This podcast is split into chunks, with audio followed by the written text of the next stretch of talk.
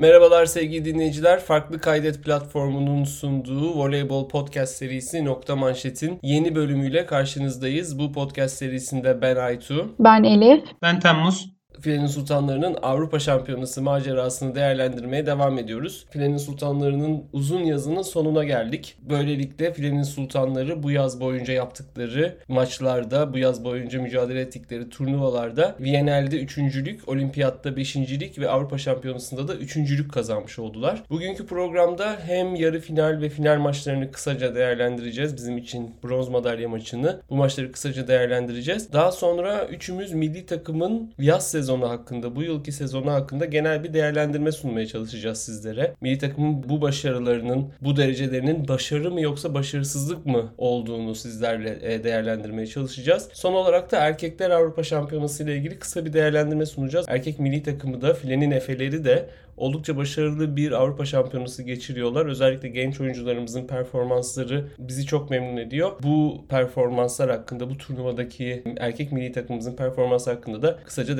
değerlendirmelerde bulunacağız. Çok uzun bir yaz sezonunun sonuna geldik. 4 aydır, neredeyse 4 aydır, 18 haftadır e, çalışmaktaydı milli takım. Neredeyse arasız kısa aralar vererek ve Türkiye Sırbistan yarı final maçı da bu yazın en önemli maçlarından biriydi. Avrupa Şampiyonası'ndaki yarı final maçı da bu yazın en önemli karşılaşmalarından biriydi. Maalesef Güney Kore maçında olduğu gibi bu önemli karşılaşmadan da zaferle ayrılamadık. Ne söylersiniz öncelikle bu maç için? İstersen Elif seninle başlayalım. Seni nasıl etkiledi bu yenilgi? Beni maalesef bayağı kötü etkiledi. Yani beklediğimden daha kötü etkilendim açıkçası. Çünkü gerçekten takımdan beklentim daha büyüktü. 2019 Avrupa Şampiyonası finalinden ve Kore maçından gerekli dersleri alıp bunu sahaya yansıtacağımızdan emindim. Sırbistan'ın şu anki form durumu bizim turnuvadaki ilerleyişimizi de göz önüne alınca açıkçası alabileceğimizi düşünüyordum. Hatta podcast'te de konuşmuştuk tahminlerimizi iletirken. E, çok zorlanmadan alacağımızı hissediyordum, düşünüyordum. Maalesef böyle olmadığı için son seti de o kadar kötü oynadığımız, o farkla kaybettiğimiz için çok üzüldüm. Bayağı kötü etkilendim yani. Temmuz sen ne diyorsun? Seni nasıl etkiledi? Güney Kore'deki Güney Kore maçı kadar kötü etkilendin mi? Bende travma yaratmıştı çünkü Güney Kore maçı. Ee, ben de İtalya maçı 2016 olimpiyat elemeleri çok kötüydü benim için. Kore maçı da kötüydü yani ikisi çok kötüydü. Bu biraz daha alışıktım yani biraz daha alıştırdılar. Ben hani üzüldüm ama hani inanılmaz bir üzüntü yoktu bende bu maçla ilgili. Bir de biz genel olarak maçta hani 3 set fena oynamadık. Hani o 3 set kazanabilirdik. Hani fena demeyeyim başa baş oynadık. Hani kendi performans, performansımızın altındaydı. Ama başa baş oynadık. Hani maçı kazanabilirdik son sette biraz mental olarak düştük. Hani maçı kazanabileceğimizi düşündüğüm için daha üzüldüm yani. Kore maçında komple maçı kötü oynamıştık. Bunda en azından 3 set başa baş oynadık. Zaten 2 sayıyla bitti ilk 3 set. Yani o yüzden çok etkilenmedim. Ben etkilendim ama inanılmaz değil. Evet ilk seti 34-32 kazandık. Daha sonra ikinci sette uzadı. Fakat o seti kaybettik. Üçüncü seti de 25-23 kaybettik. Yani bu setlerin üçü de kazandığımız ilk sette kaybettiğimiz ikinci ve üçüncü setlerde yalnızca iki sayı farklı bittiler. Yani herhangi bir setin bitebileceği minimum farkla bittiler. Fakat 3. setin sonunu isterseniz biraz konuşalım. 3. setin sonunda 22-22'de ikili değişiklik yaptı Guidetti. Cansu ile Ebrar'ı çıkardı. Buse ile Meryem'i aldı. Boşkovic çok sistem dışı bir topa mükemmel hücum edip 23-22'ye getirdi skoru. Daha sonra Milankovic servis kaçırdı. 23-23 oldu. Eda da servis kaçırdı. 24-23 oldu. Şimdi burada bu çok önemli bir sayıydı. Çünkü bu servise hücum edecektik. Fakat Buse'nin Zehra'ya çok alçak bir top attığını gördük. Hücum sayıya dönüşmedi. Sonra da Meryem'in blokta gecikmesi sonucu Lazovic sistem dışı bir topa fena vurmayarak 25-23 seti Sırbistan hanesine yazdırdı. Sizce seti bu kadar ucu ucuna kaybetmemiz kime yazar? Eda'nın servis karış, kaçırmasına mı? Buse'nin alçak pasına mı? Zehra'nın topa hücum edememesine mi yoksa bütün bu değişiklikleri yapan Guidetti'ye mi? Ne diyorsunuz bu konu hakkında? Temmuz seninle başlayalım istersen. Biz set boyunca zaten hani oyuna girdiğinde durduramadık oyuna girmesinden itibaren Lazovic'e. O set 5 sayıyla oynadı sanırım. Serviste biraz kırabilirdik servislerimizde. Servislerimiz maç boyunca etkili değildi. Hani zaten 12 hatamız var, 4 ace'imiz var. Normalde 12 hata yaparız. Hani 9-10 tane de ace'imiz olurdu. Hata sayımız fazla olur ama ace sayımız da fazla olurdu. Yapamadık bunu. Maya'yı da fileden açamadık maç genelinde. Servislerimiz hani orada Eda'nın yaptığı hata maç genelinde genelinde yaptığımız hatalardan biriydi. Rakip çok hata yaptı. Eda'yı orada çok şey bulamıyorum. İkili değişiklikle ilgili olarak da Cansu ön turdaydı. Hani Cansu önde olsaydı bence Lazovic yine Cansu'nun bloğunu kullanabilirdi. Hani mantıklı bir değişiklik bence Meryem'in girmesi ama bizim Buse'nin Meryem'le problemi, ikili problemi pas, e, pas uyumsuzluğu. E, bu senin genel olarak oyuncularla böyle bir problem var zaten. İkili değişikliklerimiz genelde oyunu etki etmiyor. Burada da etki edemedi. E, Buse servisi karşılıyoruz. Buse hani sen de anlattın pozisyonu. Zehra'ya alçak bir pas atıyor. Zehra bence aldığı pasa göre kötü hücum etmiyor. için hücum etmesini engelliyor için köşesine pası bırakarak. Top dönüyor diğer tarafta. Lazovic aslında sistem dışı bir topta 1.82'lik Lazovic hani Meryem bloğu o kadar kötü çıkıyor ki blo- Meryem'in üzerinden vuruyor. Ee, Meryem bence orada temel sorumluydu. Bloğa çıkamadığı için biz sayı yedik. Ben orada Guidet'in değişikliğini çok kötü bulmuyorum. Ee, yapılabilir bir değişiklik. Savunmayı daha ön planda gördüm. Cansu oyuncularla daha iyi anlaşıyor. Hücumda daha etkili Buse'ye göre. Ama orada bloğu işte Cansu'nun bloğunu saklamak için Meryem aldı. Savunmayı daha önde gördü. Yani tutmadı bu sefer. Meryem görevini yerine getiremediği için. Evet belki Cansu hatta daha iyi bir bloğ çıkardı ya gerçekten de. Çünkü Meryem o kadar kötü bir bloğ çıkış performansı gösterdi ki yani neredeyse yerinden zıplamadı bile. Elif sen ne düşünüyorsun 3. setin sonuyla ilgili? Ben ikinize de katılıyorum. Kaçan servisi suçlayamam. Yani Eda'yı suçlayamam burada. Eda'ya yazamayız bence bu e, seti. Ben de değişikliğin mantıklı olduğunu düşünüyorum ama işte bazen kağıt üstünde düşünülen sahaya yansımayabiliyor. Belki Temmuz'un dediği gibi e, Lazovic orada Cansu'nun bloğunu kullanıp sayı alabilirdi. Belki herhangi bir değişiklik yapmasaydı yine seti böyle kaybedecektik. Ama Guidetti bunu düşünerek Meryem'i aldı. Yani Cansu'nun ellerini kullanıp belki sayının onlara gidebileceğini öngörerek bloğumuzu yükseltmek için Meryem'i aldı oyuna ama Meryem de dediğiniz gibi istenen performansı gösteremedi. Ben de orada yapılan değişikliğin çok yanlış olmadığını düşünüyorum ama bench'ten gelen katkının yetersiz kalması nedeniyle böyle bir sonuçla karşılaştığımızı düşünüyorum. Ya tabii setin genel genelinde de sürekli hatalar yaptık. Hani sadece sırf set sonunda bir blok yapamadığımız için set gitti deyip de Meryem'e de fatura kesemeyiz ama e, o an madem o amaçla oyuna sokuluyorsun aynı bu senin servis atması için oyuna sok sokulması ve sürekli fileye vurması gibi. Yani bir amaçla oyuna sokuluyorsan istiyorsan onun gereğini yerine getirmen gerekiyor. Getiremeyince de tabii ki hedef gösterilebiliyorsunuz. Biz dördüncü sete daha sonraki sete bir kırmızı kartla başladık ama şu ana kadar ben çözemedim neden kırmızı kartla başladığımızı, ne olduğunu. Siz biliyor musunuz? Bir, bir gizem olarak kaldı bu. Benim anladığım kadarıyla o pozisyondan sonra Meryem'e blok yapamadığı için e, kızdı. Bayağı e, kızdı ve tableti fırlattı. Sanıyorum ki o tableti fırlattıktan sonra e, dördüncü setin başında bir uyarı olarak gecikmeli olarak e, bir kart çıktı. E, biliyorsunuz zaten kırmızı kart çıktığı zaman e, rakibimizin hanesine bir sayı olarak yazılıyor. O yüzden ilk sayı oynandıktan sonra Sırbistan'a da ek olarak bir sayı verildi. Ben böyle gördüm. Hani arka planda başka bir olay olduysa tabii bilemem ama büyük ihtimalle o hareketinden dolayıydı. Peki sonra dördüncü saatte korkunç bir oyun sergiledik. Bütün oyuncularımız teker teker oyundan düştü. Ama belki de en önemlisi Guidet de oyundan çok fena düştü. Hiçbir şekilde böyle istekli durmadı. Sanki takımının bu seti kazanamayacağını kabullendi. Sanki birden küsü verdi Guidetti takıma. Sizce bu nasıl gerçekleşti? Yani Guidetti normal şartlarda çok hırslı bir e, antrenör olmasıyla bilinir. Kenardan iyi değişiklikler yapar ama bu dördüncü sette Guidetti'nin formu neden birden bu kadar düşüverdi? Temmuz ne diyorsun? Guidet de bizim milli takımda genelde hep hırslı biriydi. Kolay kolay takıma küsmezdi. Ama ben eski dönemlerde hatırlıyorum Almanya'ya koçluk yaparken bazen sinirlenip şeyde oturuyordu böyle koçluğunun son zamanlarında Almanya koçluğunun takıma sinirlenip sandalyesinde oturuyordu. Hani bazen çok sinirlendi oluyordu eski takımlardayken. Bizdeyken hani bu çok olmadı ama bu son zamanlarda garip bir şekilde Guidetti o eski huylarını tekrar kazanmaya başladı. Hollanda'da da yaptı bunu birkaç defa. Çok sinirlendiği oluyordu. Bizde takımı beğendiği için mi sevdiği için midir bilemiyorum. Çok olmuyordu. Son zamanlarda olmaya başladı. Bence orada Guidetti düştü. Oyuncular da genel olarak düşmüştü zaten. Biz mental ağırlığını kaldıramadık maçın. Sırplar daha çok motiveydi maça. Daha maç boyunca daha isteklilerdi. Hani bence bize bizim Sırplara sürekli kaybetmemiz son 6 senede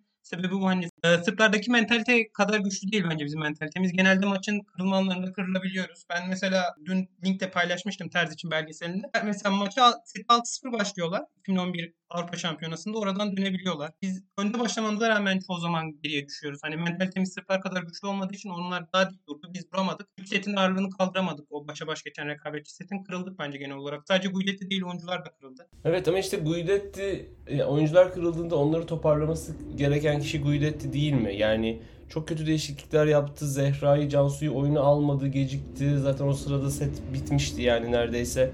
Yani ben açıkçası orada birazcık tamam oyuncular düşebilir ama onları toparlaması gereken kişinin Guidetti olduğunu düşünüyorum. Onun düşmesi çok kabul edilebilir gibi gelmiyor bana bir yarı final maçında. Bence Guidetti'nin bu hani son zamanlardaki performansının eskiden alıştığımız Guidetti gibi olmama sebeplerinden biri bence teknik ekibi yeterince güçlü değil. Teknik ekipte Dehri çıktı 2011'de.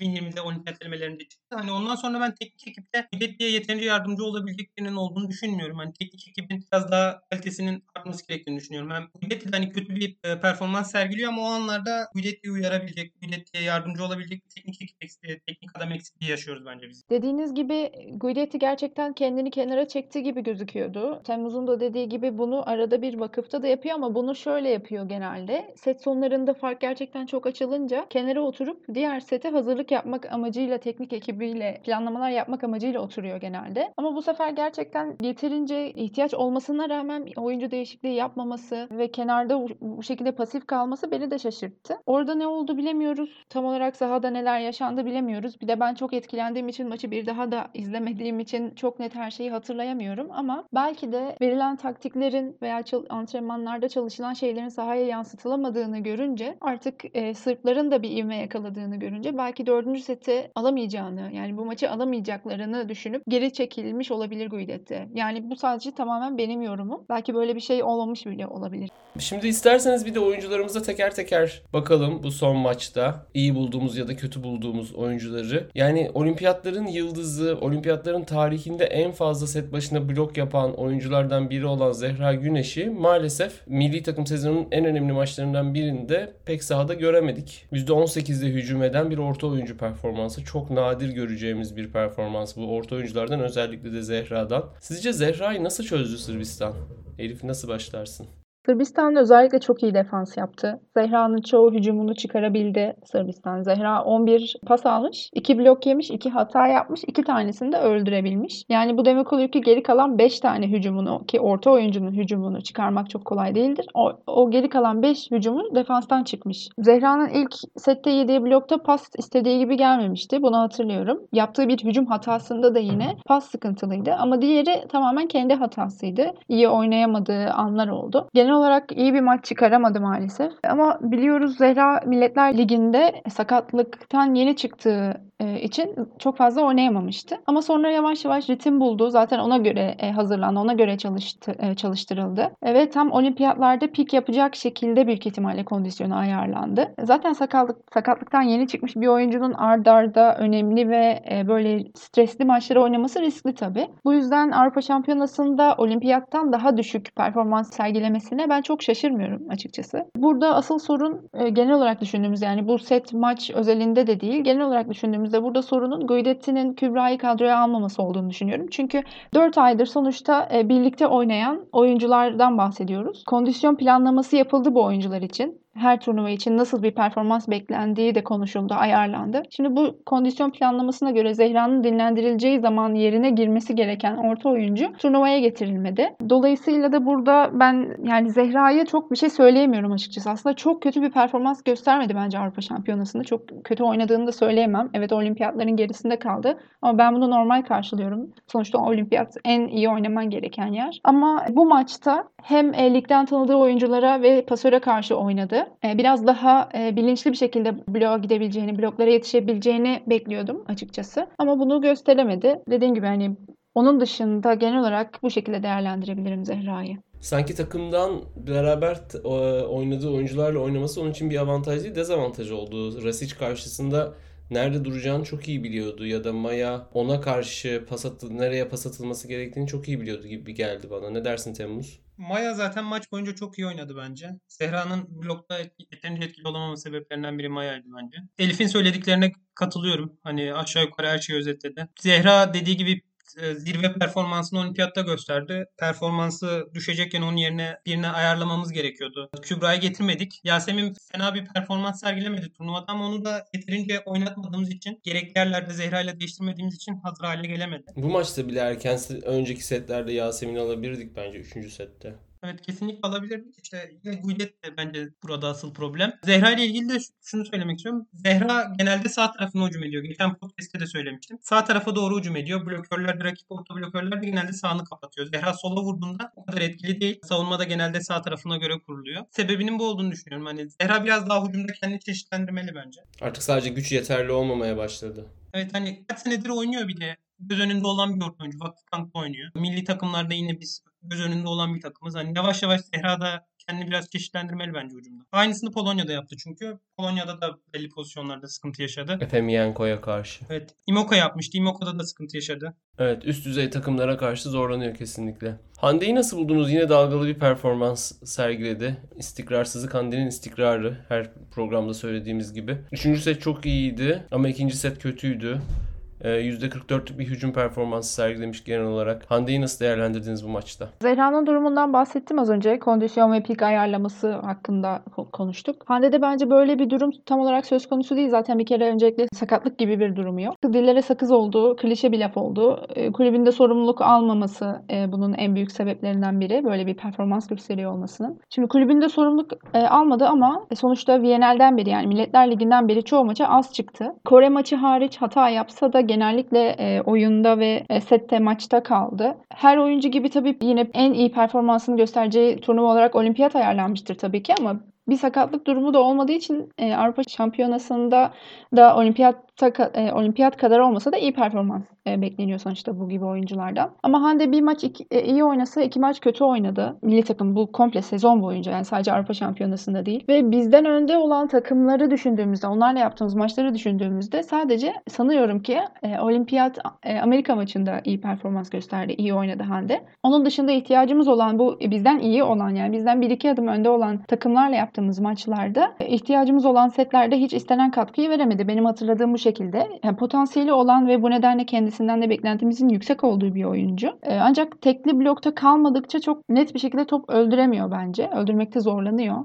Mesela en çok Çekya maçında öne çıktı bu turnuvada. Bu turnuva üzerinde konuşacak olursak. O maçta da bol bol tekli blokta hücum etmişti. Yani Hande Gabi gibi e, fiziki dezavantaja sahip bir oyuncu değil. E, bu yüzden sürekli tekli blokta bırakılması gerek gerekilmiyor Hande'nin. Ki Gabi pas e, doğru atıldığında üçlü bloğa bile hücum edebilen bir oyuncu. E, önceki podcastlerin birinde de konuşmuştuk. Hande hücuma çoğu zaman ezbere giriyor, ezbere vuruyor ve sanki Hande servis kullanılmadan önce şimdi işte bana pas gelirse şuraya vurayım diye düşünüyor ekibime geliyor. Çünkü pas geldikten sonra pasın gelişine veya karşıdaki oyuncuların e, dizilişine, onların aldığı pozisyona çok fazla bakmıyor gibime geliyor. Mesela atıyorum şöyle şey de olabiliyor. Guidetti mesela molada diyor ki işte şuraya atarsan plasen düş- düşebilir. İşte şuraya at diyor. Moladan sonra pas geliyor ve Hande Guidetti'nin tam istediği yeri e, plaseyi atıyor. Sayıyı da alıyor. Ama bir pozisyon sonra Hande yine ezbere vuruyor. Karşısında tekli blok var. Bloğun içine vuruyor. Karşısında sadece tekli blok varken sürekli o tekli bloğun içine vurmasının başka bir açıklaması yok bence. Gerçekten çoğu zaman bakmadan oynuyor çünkü. Yani evet tabii ki her oyuncunun bakmadan oynadığı anlar e, mutlaka vardır ama her zaman karşıya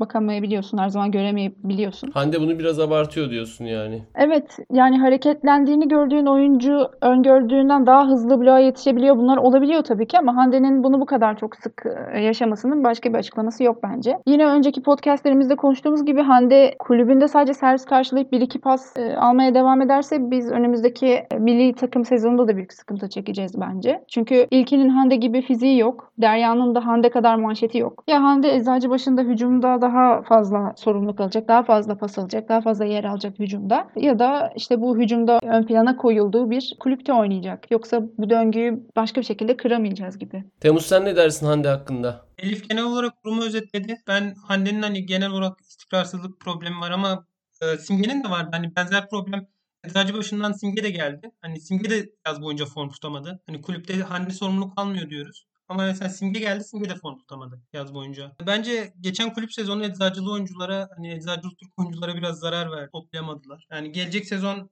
önemli Elif'in dediği gibi Hande ve Simge'nin performansı açısından. Simge bizim e, asli büromuz. Hande de şu an ne kadar dalgalı bir performans gösterse de hani yerine de kolay kolay birini koyamıyoruz. İhtiyacımız var. E, o yönden gelecek sene Hande ve Simge kulüpte gerekli antrenman yapamazsa, gerekli e, sorumluluğu alamazsa gelecek dünya şampiyonasında da sıkıntılar yaşarız. Evet Hande'nin daha hızlı ve daha e, güçlü hücum etmesi gerektiğini düşünüyorum ben de. Yani şu 85-90'ları artık bir aşsak, birazcık daha hızlı hücum etse, biraz yüzleri yak, yakın görsek Hande'yi bence orala, oradan da hücumlarını daha güçlü hale get daha etkili hale getirebilecek kilo vermez kilo verdikten sonra biraz günde bir azalma var. Kilo verdikten sonra daha zayıf hücumları. Omuz sakatlığı ile ilgili olabilir. Hani omuz sakatlığı da yaşadı Hande sezon önce. Hani bir türlü olsa Hande tam forma girdi dediğimizde sakatlandı hani gelişimi için onlar da problem. Eczacıda sorumlu kalmadığı kadar bu sakat problemleri de etkili onun. istediğimiz seviyeye çıkamamasında. Umarım gelecek sene sağlıklı ve sorumlu kaldığı bir sezon geçirir ve biz Dünya Şampiyonası'nda istediğimiz dereceleri alırız. Evet Ferhat Akbaş'a yine her podcast'te kendisinin milli takımında bir bağlantısı olmasa da kendisinin ismini zikrediyoruz her programda. Duy bizi Ferhat, Hande'yi çöpçü yapma, power smasher olarak kullan ki e, milli takım sezonunda Hande'den maksimum verim alabile, alabilelim milli takım olarak. Ebrar'ın performansını nasıl buldunuz dördüncü setteki büyük düşüşüne kadar? Bence Ebrar turnuva genelinde gayet iyi bir performans sergiledi. Boşkovic bence turnuvanın en iyi pasör çaprazıydı. Egonu bence turnuva genelinde genel olarak iyi bir performans sergilemedi ama final maçında çok iyiydi. Final maçı hariç bence Ebrar'ın performansı Egon'un kadar vardı. Hatta daha iyi diyebilirim. Çok fazla hata yapıyordu Egon. Daha az hata yaptı. Evet ben hani Ebrar'ı turnuva genelinde çok beğendim iyi bir turnuva geçirdi bende. O olimpiyattan sonra dönüşü çok iyiydi. Nadir kötü oynadığı setlerden biriydi o dördüncü sette e, bu turnuvadaki. Ama şöyle bir durum var yani genel olarak takım düşünce yani Ebrar'ın da Ebrar da zaten biraz e, mental olarak e, zaman zaman problem yaşayabilen bir oyuncu. Hani kendisi de düşebiliyor. Kendisi o kadar şu an o kadar büyük bir yıldız değil. O kadar sağlam bir e, zihin yapısına sahip değil bence. Nadir kötü oynadığı setlerden biriydi. Ben Ebrar genel turnuva genelinde beğendim. En iyi pasör çaprazlarından biri. Novara'da da iyi bir sezon geçirecek bence. Koçu iyi. Bulunduğu ortam iyi. Ve takım da biraz Ebrar'ı ateşlemeye müsait. Hani Novara genelde agresif bir takım. Oyuncuların birbiriyle sürekli iletişime geçtiği, birbirini sürekli motive ettiği bir takım. Ebrar için ben iyi olacağını düşünüyorum. 2022'de de Ebrar'dan iyi bir performans bekliyorum. Elif sen ne dersin Ebrar'ın performansıyla ve gelecekteki performans beklentinle ilgili? Ben genel olarak turnuvada performansını gerçekten çok beğendim. Olimpiyattaki performansından pek memnun kalmamıştım. Hatta Twitter'da konuştuğum bir hesaba artık sanırım bir, bir süre pembe görmek istemiyorum bile demiştim. O kadar çok üzülmüştüm çünkü gerçekten beklentim çok yüksekti. Ee, ama Avrupa Şampiyonası'nda gerçekten kendisini kanıtladığını düşünüyorum. Özellikle e, Meryem'in oynayamayacağını duyduğumuz Polonya maçında e, sorumluluk alıp hani bunu yönetebilecek mi? Tek pasör çaprazı hani bunu nasıl altından kalkabilecek mi derken gerçekten muhteşem oynadı oynadı. Çıkıp oyununu oynadı. E, Cansu'nun paslarından çok fazla konuşmuştuk. Aslında hala tam olarak istikrarlı bir şekilde Ebrar'ın istediği pası atamasa da Ebrar bir, kendini bir şekilde adapte etmiş gibi gözüküyor. İster antene fazla uzasın, ister arkasında fazla kalsın. Tam istediği hızlı tempoda olmasın. Bir şekilde Ebrar onları öldürdü. Özellikle Polonya maçında gerçekten çok iyi bir performans gösterdi. Sadece o maçta değil ama o maç performansı e, ile aklımda kalacak bence turnuvada. Novara'da da e, başlarda zorlanabileceğini düşünüyorum. Ama bu adaptasyon sürecinde çok uzun sürmeyeceğini, hızlı bir şekilde adapte olacağını düşünüyorum. Yani tek e, sorun oyununu hızlandırması ve ayaklarını hızlandırması, düştüğünde daha hızlı kalkabilmesi. Yani o kas kütlesini, kondisyonunu ve topa girişini iyileştirmesi. Bunu yapamazsa çok zorlanacağını düşünüyorum. İşte bunu yaparken ve takıma, yeni ülkeye, yeni takıma, belki yeni sisteme uyum sağlamaya çalışırken zorlanabileceğini düşünüyorum. Ama altından kalkabileceğini düşünüyorum. Ee, Sırbistan'la oynadığımız yarı final maçını kaybettikten sonra Hollanda ile üçüncülük maçına çıktık. Bu maçta da Hollanda'ya her zaman yani çok uzun zamandır olduğu gibi üstünlüğümüzü kolaylıkla kabul ettirip maçı 3-0 kazandık. E, takımımızın oyununa döndüğünü ve bu turnuvadan madalya ile ayrıldığını görmek sevindiriciydi tabii ki. Turnuvanın final maçında da İtalya ile Sırbistan karşılaştılar ve İtalya Sırbistan'a üstünlük kurdu hem de Belgrad'da. Bu belki bir nebze bir sürpriz olarak değerlendirilebilir. Özellikle 4. seti 25-11 alarak e, İtalya e, önemli bir başarı e, sergilemiş oldu. Siz bunu nasıl değerlendiriyorsunuz? İtalya'nın Sırbistan'a e, üstünlük sağlamasını sağlayan şey ne oldu? üstünlük kurmasını sağlayan şey ne oldu? Bunun cevabı genel olarak smaçörlerin de katkı veriyor olması olabilir İtalya'da. Çünkü Sırbistan'da smaçörlerin pek katkı verdiğini görmüyoruz ama sizin dikkatinizi çeken başka şeyler oldu mu? Temmuz ne dersin? Kesinlikle hani temel fark smaçör. Zaten final maçına baktığımızda Sila 20 sayı %54 oynuyor. Yani manşet yüzdesi de gayet iyi %54. Pietrin yine, yine aynı şekilde 13 sayı %44. Manşet yüzdesi de iyi. Diğer tarafta Sırbistan tarafına baktığımızda Lazovic yani %11'de kalmış 2 sayı. Milankovic 4 sayıda kalmıştı. Hani manşet performansları da o kadar iyi değildi maç genelinde. Eline giren Buşa da kötü bir performans sergiledi. Hani temel farkın burada smaçörlerden kaynaklandığı gayet açık bence. Ben mesela bizim smaçörler eleştiriliyor ama mesela bizim smaçörlerle bütün smaçörlerle Sırbistan smaçörleri değişse bence ben Sırbistan'ın seviye atlayacağını düşünüyorum. Daha iyi bir takım smaçör olarak daha iyi bir e, rotasyonumuz olduğunu, olduğunu düşünüyorum. Evet. Mihailovic'in gidişi doldur, e, doldurulamadı mı? Mihailovic'in yeri doldurulamadı Sırbistan'da. Evet. Yani Lazovic'in doldurması da zor duruyor şu an. Fena performans sergilemiyor ama pas olarak düşündüğünde hani blokta sorumlu bir oyuncu. Manşet performansı e, dalgalı bir oyuncu. Yani hücumda da şu an inanılmaz bir seviyede değil. Çok iyi bir seviyede değil. Hani doldurması zor duruyor. Yani Sırbistan'ın bir smaçör çıkarması lazım duruyor. Çok istekli hücumda ama e, durdurulabiliyor gerçekten de. Elif sen ne dersin İtalya Sırbistan maçı ile ilgili? Dediğin gibi ve Temmuz'un da dediği gibi kesinlikle smaçörlerin farkı belirlemiş olabilir ama ben başka bir şeye daha dikkat çekmek istiyorum. O da İtalya'nın blok defans kurgusu. Şimdi Boşkoviç 52 kere hücum etmiş. 7 kez bloklanmış ve 6 e, kez de hata yapmış. Yani 21 hücum sayısı var e, ama İtalya'da tam 18 e, hücumunu defansta çıkarmış. Sadece blok bloklar doğru yerde değildi. De Gennaro kesinlikle her zaman doğru yerde hücumu bekliyordu. Boşkoviç'in hücumlarında çok başarılı defanslar yaptı. Bizim Sırbistan maçında Zehra'nın ve zaman zaman da Eda'nın blokta doğru yerde durmaması nedeniyle ve yıllardır beraber oynayan Simge ve Hande'nin defans yapamamasıyla nedeniyle biz Boşkoviç'i durduramadık. Ama İtalya durdurmayı başardı. Kız 4 setlik maçta 69 kez hücum etmiş. Yani inanılır gibi değil gerçekten ve yaklaşık yani bu set başına 18 ediyor sanırım. 18 kez hücum etmiş. Bu çok yüksek bir e, sayı. E, yani kısacası İtalya bizim yapamadığımızı yapıp Boşkoviç'i durdurmayı başardı. Biz sanırım genel olarak durduramayacağımız oyuncuları değil de daha diğer diğer e, hücumculara odaklanıp onları durdurmaya çalışıp enerjimizi oraya harcıyoruz. Ama İtalya tam olarak Boşkoviç'i durdurmaya odaklı o, e, hazırlanmış. Az önce Temmuz'un da dediği gibi bizim maçta neredeyse aslan kesilen Lazovic'i çok etkili servisler atarak hücumdan düşürdüler. %11 dedi galiba az önce Temmuz. Ben istatistiğini hatırlamıyorum ama çok düşük bir yüzdede kaldı Lazovic. Zaten Boşkovic ağırlıkla oynayan bir Sırbistan var. Ona destek olması e, gereken Lazovic'i veya başka bir smaçörü oyundan düşürünce kaybetmek imkansız açıkçası Sırbistan gibi bir takıma karşı. Milena ilk set herhalde %100'de falan oynadı. Ne zaman top alsa öldürdü. Kaç kere hücum etti bilmiyorum ama neredeyse aldığı her topu öldürdü. Ama maç genelinde o performansı performansını sürdüremedi. Maça yayamadı o performansını. Zaten çoğu pozisyonda bloklara yetişmekte zorlandı. Sanırım İtalya'nın e, daha hızlı oyun oynamasına da bağlı bu. Özellikle son set Malinov'un oyuna girmesi ve takımı gerçekten çok hızlı ve çok iyi oynatmasının da bunda etkisi vardı. Yani ben özellikle blok defans kurgusu sonra da smaçör katkısı zaten Egonu diye, diye de bir gerçek var. E, bunların galibiyete etkili olduğunu düşünüyorum. E, ben son zamanlarda Orun'un da iyi form tuttuğunu düşünüyorum. Yani Malino son set çok iyi oynattı ama Oro da ilk 3 set kötü oynatmadı takımı. Oro'dan beklenmeyecek bir pasör performansı olduğunu düşünüyorum. Temmuz sen ne dersin? Oro Malino'dan bence gene yani olimpiyatlarda Malino çok kötü bir performans sergilemişti. Oro bence bu turnuvada daha iyi bir performans sergiledi. Elif'in de dediği gibi savunma blok kurgusu daha iyi bir takımdı. Ee, daha iyi bir performans sergilediği için biz Maksimize Boşkoviç'i durdurabildi İtalya. İtalya'nın köşe oyuncuları da bence Sila. Biz o maçta Tuba'yı Boşkoviç'in karşısına da koyduk. Hani bence kötü bir tercihti o. Bu Tuğba o maçta arka alanda savunma da yapamadı. Ön tarafta blokta da çok aksadı. Hani Sila mesela çok iyi blokta yer tutuyor. Hani kısa ama iyi sıçrıyor. Atletik bir oyuncu. Blokta iyi yer tutuyor. Blokta konsantre bence hani köşe oyunculuk. Bizim o maçta Hande de mesela beklediğimiz blok performansını sergileyemedi. Toplara değdi ama hani savunma yapılabilecek toplar değildi. Ben geçen maçta Hande kötüydü. Bence hani Tuğba da kötüydü. Bizim iki smaçörümüz de genel olarak kötüydü bence. Yarı final maçında. Evet. Evet böylelikle İtalya e, Avrupa'nın yeni şampiyonu 2017 ve 2019'da Sırbistan şampiyonu olmuştu, Avrupa şampiyonu olmuştu. İtalya 2021'in şampiyonu oldu. Bu podcast serisine başlarken e, şöyle bir şey demiştik. Bizim son 3 Avrupa şampiyonasındaki performansımız dördüncülük, üçüncülük, ikincilik. Ya biz birinci olacağız ya da son 3 e, Avrupa Şampiyonası'ndaki performansı 7. 5. 3. olan İtalya şampiyonu olacak. Onların trendi de 1'e doğru gidiyor demiştik. Maalesef İtalya oldu. Biz olamadık Avrupa şampiyonu. E, şimdi milli takımın bu uzun sezonunu genel olarak değerlendirelim istiyoruz. Önümüzde 2022'de Dünya Şampiyonası var. Sonra 2023'te Avrupa Şampiyonası var. E, özellikle Avrupa Şampiyonası ile ilgili Ebrar turnuva sonunda artık ne bronz ne gümüş artık altın istiyoruz dedi. Ben 2023'te de kadın milli voleybol takımımızın altın kazanmasının çok anlamlı olacağını düşünüyorum Cumhuriyet'in 100. yılında.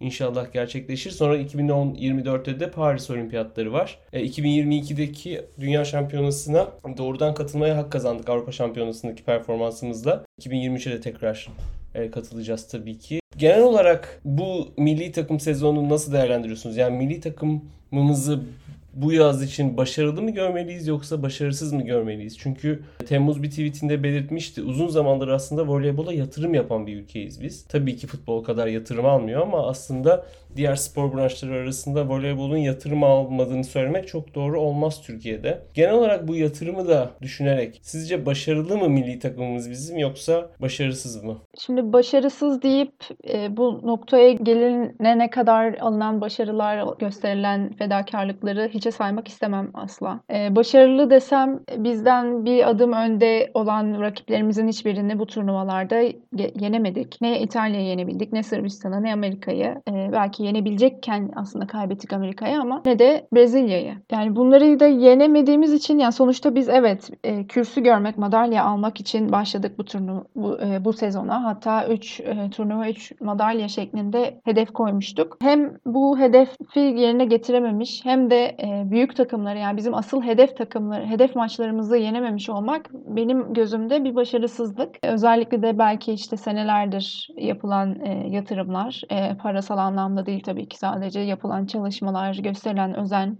bunlar da göze alın, alındığında ben çok daha iyi bir yerde olabileceğimizi düşünüyorum. Ortada olarak cevap vereyim. Ben başarısız görmüyorum asla. Hani bazı kesim var. Bu bu bir başarı değildir e, diyen. Ben buna kesinlikle katılmıyorum. E, çünkü gerçekten söylemesi çok kolay. 4 aydır yüksek tempoda e, ve Bubble'da oynamak. Bu başarıları almak kolay değil. Yani biz evet bizden düşük seviyede takımlar var ama rakibi asla küçümsememek gerekiyor. Hiç belli de olmuyor. Bir anda form tutabiliyor oyuncular. Ya da biz e, onlar daha iyi performans gösterebiliyor bizden. Kendi nasıl diyeyim kapasiteleri belki bizden daha düşük olsa bile. Çoğu maçı maçtan alnımızın akıyla çıktık ama e, beklentimin altında kalan bir e, milli takım sezonu oldu. E, bu şekilde cevaplayabilirim. Ortada yani benim için. Sanki böyle yerimiz çok e, kesin belli oldu gibi değil mi? Amerika, e, Brezilya, Sırbistan ve İtalya'nın altında diğer bütün takımların üstünde Çin'in de bu yazki e, kötü performansını göz önüne aldığımızda diğer takımların da ama biraz yani önemli bir biçimde üstün yani Polonya'ya, Hollanda'ya, Almanya'ya e, maç kaybetmeyen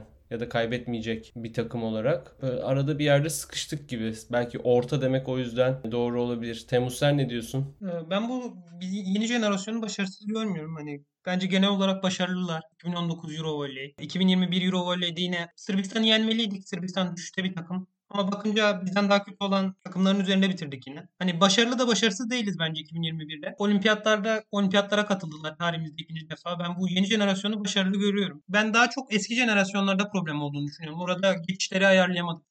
Doğru koşulları tercih edemedik. Hani 20 sene boyunca yatırım yapıldı. Ama bakınca bu yeni jenerasyon o 20 senenin e, hani son 3 senede kuruldu bu jenerasyon. 17 senenin kazandığı çoğu başarıyı bu yeni jenerasyon kazandı. Hani ben yeni jenerasyonu başarılı olarak görüyorum gayet. Sadece bu yaz genelinde bazı isimlerin yetersiz performansı, işte Guidetti'nin kritik maçları yeterince yönetememesi, e, Hande'nin formsuz oluşu, bir türlü form tutamaması, Simge'nin form tutamaması aynı şekilde. Belli oyuncularımızın kritik maçları oynamaması sebebiyle daha iyi bir derece alacakken alamadık. Orta kararlı olarak değerlendiriyorum bunu. E, sen bu jenerasyondan bahsettin. Takımımız genç değil artık diyen de bir kitle var yani. Artık Hande kaç yıldır neredeyse 5-6 yıldır milli takımda oynuyor. 23-24 yaşındaki oyunculara geç, genç denmez. Prime'ındadır oyuncular e, diyorlar ama ben aslında biraz şöyle düşünüyorum. Yani Cansu'nun ilkinin, Hande'nin, Tuğba'nın, Ebrar'ın yaş ortalamasına baktığımızda neredeyse kemik kadrosu bu artık milli takımımızın. Tecrübeli oyuncuları dışarı çıkardığımızda yaş ortalamaları 22. Yani ben gerçekten bu jenerasyonun henüz başında olduğumuzu daha bir en az 7-8 yıl belki hatta belki 10 yıl bu jenerasyonu uzun uzun seyredeceğimizi düşünüyorum. O yüzden de aslında bana çok büyük umut da veriyor. Yani 2023'te Avrupa Şampiyonası'nda bir altın ya da 2022'de Dünya Şampiyonası'nda bir madalya uzak hayaller değil herhalde ve bu hayalleri bize kurdurmaları da gerçekten çok güzel oyuncularımızın. 2020'deki 2'deki Dünya Şampiyonası'ndan sizce neler beklemeliyiz? Bu şampiyona Hollanda ve Polonya'da düzenlenecek. Türkiye 4 kere daha önce katıldı son dönemde. 2006, 2010, 2014 ve 2018'de ve en büyük başarımız da 2010'daki altıncılıktı. Başka bir başarı da aslında herhalde bunu bahsine etmeden geçmek yanlış olur. Neslihan hem 2006'da hem de 2010'da en skorer oyuncuydu. Biraz bizim Nesli Spor gibi oynadığımız zamanlara tekabül ediyor tabii bu. Altıncılığı sizce 2022'de aşıp ilk 5'e ya da madalya yoluna girebilecek miyiz 2022'de? Bence geçebiliriz. Hani ben yarı finale çıkabileceğimizi düşünüyorum. Geçen sezon oyuncularımız kulüp sezonunda formsuz gelmişlerdi milli takıma. Onu düzeltmekle çok uğraştık. Hani bazılarını başaramadık, bazılarını başardık. Gelecek sezon adına oyuncularımızdan daha ümitliyim. Hani Eczacı'dan ben daha iyi bir takım bekliyorum. Ferhat'ın Motta'dan daha iyi bir koşuluk yapmasını bekliyorum. Ebrar'ın Novara'da daha da gelişeceğini düşünüyorum. Zaten Cansu Aspasör olarak başlayacak. Ben 2022 adına umutluyum. Sen az önce takım genç mi Onu konuştum. Ben takımın genç olduğunu düşünüyorum. Genç ama tecrübeli bir takımız biz. Hani genç takımız, yeni takımız şeyimiz kalmadı. Hani genç ama tecrübeli bir takımız. Bizim oraları oynamayı öğrenmiş olmamız lazım artık. Ama dediğim gibi bu takım daha başlarda bu takımın daha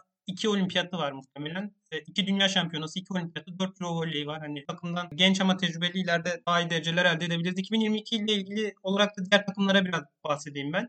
2022'de bence İtalya gücünü korumaya devam edecek. Aşağı yukarı bu, bu seviyede olur. Bundan daha iyi olabilir biraz belki. Sırbistan'da aşağı yukarı yine bu seviyede olabilir.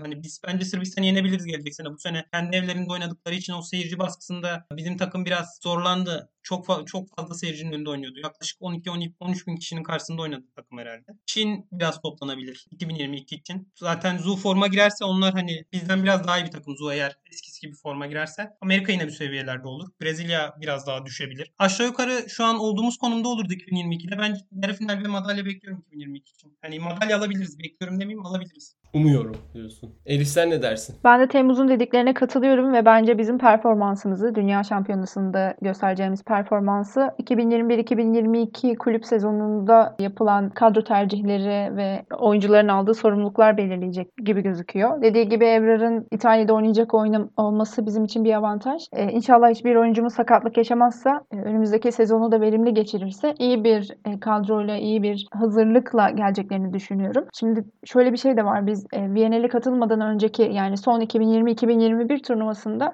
lig çok fazla aksadı. Covid vakaları nedeniyle sakatlık yaşayanlar oldu. E, yorucu bir e, ve sürekli ara verilen bir e, tempoda oynandı. Belki bunların da etkisi var. Hem de e, konuştuğumuz gibi bazı oyuncuların kulüpte yeterince oynamaması. Cansu Maya'ya kesildi. Hande e, daha çok çöpçü pozisyonda oynadı falan derken yeterince e, rol alamadı oyuncular kulüplerinde. Belki bu sezon daha ön plana çıkarlarsa bu e, Türk oyuncular daha fazla oynatılırsa e, bu bizim döngümüzün kırılabileceğini orta seviyeden bir tık Joanne'nin dediği gibi çok az kaldı o bir üste çıkmamız için. Belki e, bu önümüzdeki turnuvalarda yavaş yavaş üst sıralara doğru yükselebileceğimizi düşünüyorum. O zaman Dünya Şampiyonası'nda madalya, Avrupa Şampiyonası'nda Cumhuriyet'in 100. yılında şampiyonluk, 2024 Paris Olimpiyatlarında da madalya bekliyoruz Guidetti döneminden. Zaten bence 2024'ün sonunda da ayrılacaktır diye tahmin ediyorum ben. 8 yıl, neredeyse 8 yıl bizim takımla çalışmış olacak. Milli takım tercihlerini çeşitlendirmeye çalışan bir e, antrenör olarak görüyorum ben onu. 8. senenin sonunda da ayrılacağını düşünüyorum. Hatta belki o zaman vakıftan bile ayrılmış olur. Bu şu anda bize çok böyle düşünülemez bir şey gibi geliyor ama bakalım gelecek neler gösterecek Guidetti'nin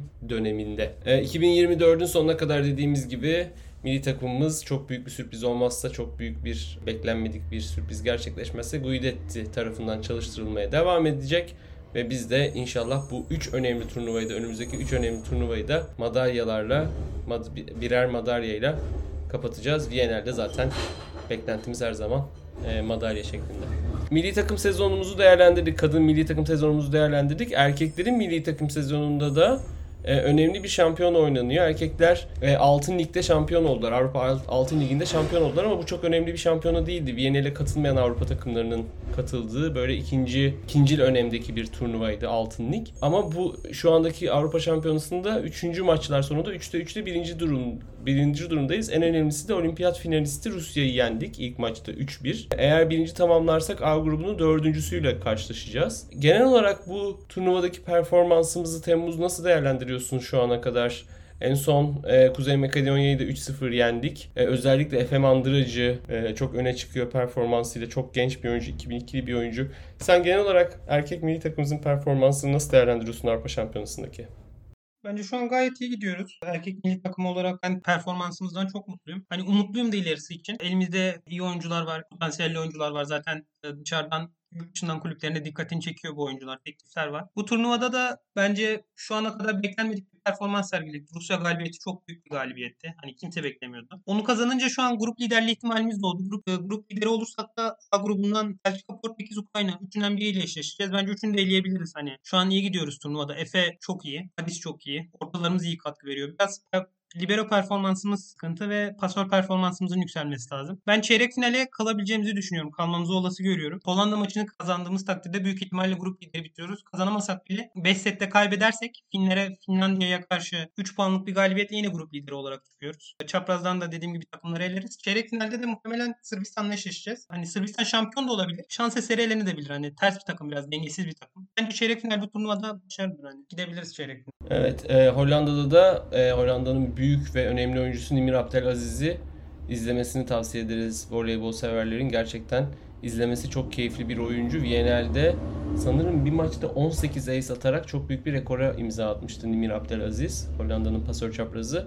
E, bu, bu iyi oyuncuyu da bize karşı oynuyor olmasına rağmen sevdin ama dediğin gibi bizim de çok iyi oyuncularımız var. Adis Lagumjia, Efe Bayram ve Efe Mandıracı çok iyi bir köşe üçlüsü. E, ortalarda Nedim Özbey birazcık Ahmet Tümer'i almadığı için eleştirildi ama Mert Matik çok iyi bir performans sergiliyor. Uzun zamandır bu kadar iyi oynamıyordu. Emre Savaş'ın yerine Bedirhan Bülbül'ün daha fazla kullanılabileceğini düşünüyorum ben açıkçası. Ama Efe Bayram ve Efe Mandıracı'nın özellikle Efe Mandıracı'nın takıma daha fazla entegre edilmesi de gerçekten çok e, sevindirici. Bakalım şampiyonada neler olacak. Sen az önce sayarken hani çok iyi bir köşe üçlümüz var dedin. E, Efe Mandıracı, Adis. Ama ben Efe Bayram'ı şu ana kadar yeterince izlemedik yani. Ben ondan umutluyum hani Efe, Efe Mandıracı gibi. O da parlayabilir turnuvada. Biz onu daha fazla şans vermeliyiz bence. Eğer onu kullanırsak ona formayı verirsek çok daha iyi olacağını düşünüyorum. Yani Efe Bayram'a daha çok forma vermeliyiz. Daha çok oynatmalıyız. Yeterince göremedik daha Efe'yi. Evet. Efe Bayram daha all around bir smaçör gibi gözüküyor. Onun e, savunması da oldukça iyi. Efe Mandıracı daha hücumuyla öne çıkan bir e, oyuncu. Geçen yıl zaten Arkas Spor'da geçen sezon boyunca pasör çaprazı olarak oynadı. E, Burak ve Yiğit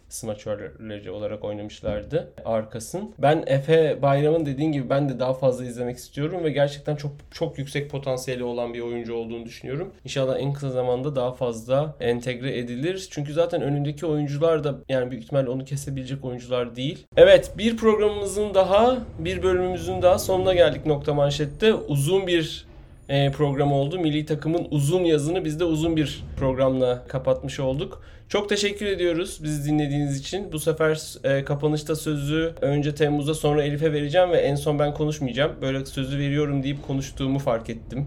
En son yine progr- programların sonunda. Bunu bu son programda yapmayıp kapatayım bari. Bizi dinlediğiniz için çok teşekkürler. Ben de bizi dinledikleri için dinleyicilere teşekkür ediyorum. Onun dışında ben takıma da teşekkür etmek istiyorum. Hani voleybolun yayılmasında büyük katkıları oldu. İlk defa tarihimizde bu kadar voleybol popülerleşti. İstediğimiz sonuçta bitiremedik yazı. Ee, hani istediğimiz sıralamalarda istediğimiz madalyaları alamadık. Ama yine de ben takıma bana yaşattıkları heyecan için takımı takip ederken ben zevk aldım genel olarak. Bazen hayal kırıklığı olsa da. Hani teşekkür ediyorum takıma. Hani oyunculara da teşekkür ediyorum verdikleri emekler için. Bir dahaki turnuvalarda daha başarılı olup madalya almamız dileğiyle. Hemen sözümü bozup burada %100 katılıyorum diyorum sadece. Gerçekten çok teşekkürler Filenin Sultanları ve teknik ekip. Ben de e, Filenin Sultanlarına, federasyona, teknik ekibe, herkese yani bu e, başarılarda emeği olan herkese teşekkür ediyorum. Bizi dinleyenlere de teşekkür ediyorum. Umarım bundan sonra çok daha iyi başarılar alırız ve yine böyle saatlerce onların başarılarını konuştuğumuz programlar yaparız. Eğer yaparsak bir sonraki programlarda görüşmek üzere.